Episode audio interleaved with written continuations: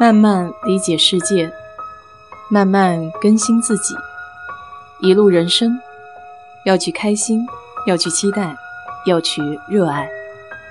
我是 DJ 水色淡子，在这里给你分享美国的文化生活。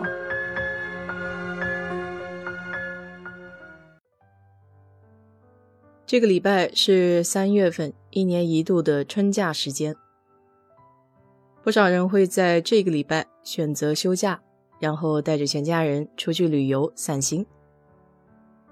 我本来也想休的，但是单位里面通知说，欧洲那边有一个大的 VP，要在春假的期间到公司里面来访问。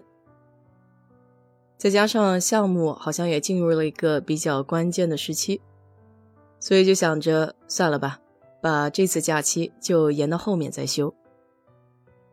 结果星期一的时候收到一封邮件，说这个大的 VP 检查出来是阳性，但他是无症状的病毒携带者，所以只需要在家里面自行隔离就可以了。不过飞机就不要坐了。最后把面对面的会议改到了线上的会议。原本在新奥尔良的老板也准备这个礼拜过来跟我们做一个团建，顺便见一下大老板。这下子大老板不过来了，他说自己也没有必要单独再跑一趟。结果就是组里面免费的一顿晚饭就这样泡汤了。每年春假，海滩都是最受欢迎的一个旅游点。在这里最常见的三个春假目的地是佛罗里达州的巴拉马城、德州的南帕德里岛，还有墨西哥的坎昆。据说巴拉马城在疫情之前每年都能接待超过三十七万名学生。那个地方我在冬天去佛罗里达的时候路过。这换一个季节啊就很不一样。冬天在海滩上几乎是没有什么人的，整个春假的旅游胜地门可罗雀。你知道春假为什么这些大学生都喜欢到海滩去吗？如果从古代历史去溯源的话，可以聊到那些疯狂的古希腊人。古代的希腊人向来以放纵和享乐出名，所以在每年春天的时候，他们都会举行为期三天的唤醒酒神节，就着全天候畅饮无昼夜的活动，顺便来宣泄一下自己积攒了一年的情绪。如果看一下近代历史的话，春假真正的开始是在一九三零年的中期。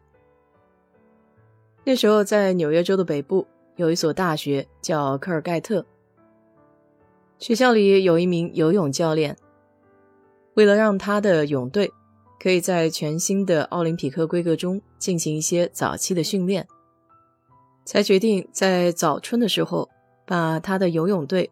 带到阳光明媚的佛罗里达州，这座城市叫劳德戴尔堡。正因为这所赌场的游泳池达到了奥林匹克的规模，所以别的州不少队都愿意到这边来进行训练。在一九三八年，这个城市觉察到营销的机会，所以他们在赌场的游泳池举办了第一届的大学教练游泳论坛。就这样，佛罗里达州成为游泳运动员的圣地。一到春天，他们就成群结队的往佛罗里达转，甚至有一些商家为了吸引学生，提供了一块五无限畅饮啤酒的特价活动。为此，劳德代尔堡还有一个别名，叫酒谷堡 （Fent Liquordale）。这个传统一直从三十年代延续到六十年代。当然，真正把在海滩度春假的这个活动推到高潮的，还是一些文学作品。其中最畅销的就是五八年密歇根州立大学一个教授发布的一本畅销书，叫《男孩们在哪里》。这部作品的灵感就来自于他亲自去目测了劳德代尔堡。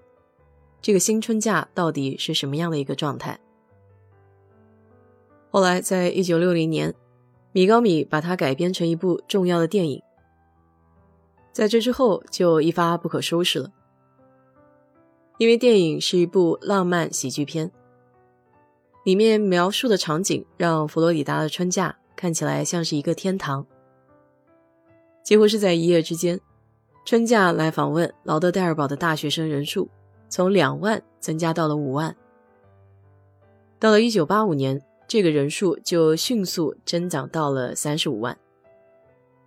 其实这么多人数在海滩上进行派对、公众场合酗酒，给当地的治安带去了很大的挑战。所以劳德代尔堡还有针对春假专门公布了一项公共饮酒法。这项法律颁布之后，来这边的海滩过春假的学生就不能像过去那样放肆无节制。于是，巴拿马的海滩和墨西哥的坎昆就渐渐的取而代之了。其实，春假的目的是为了让学生从课堂和学习中休息一下，而这种无节制的酗酒、聚会、玩耍，反而是背道而驰。所谓凡事都要有一个度，就算是玩也是一样的。说了这么多关于春假，自己还得吭哧吭哧的干活。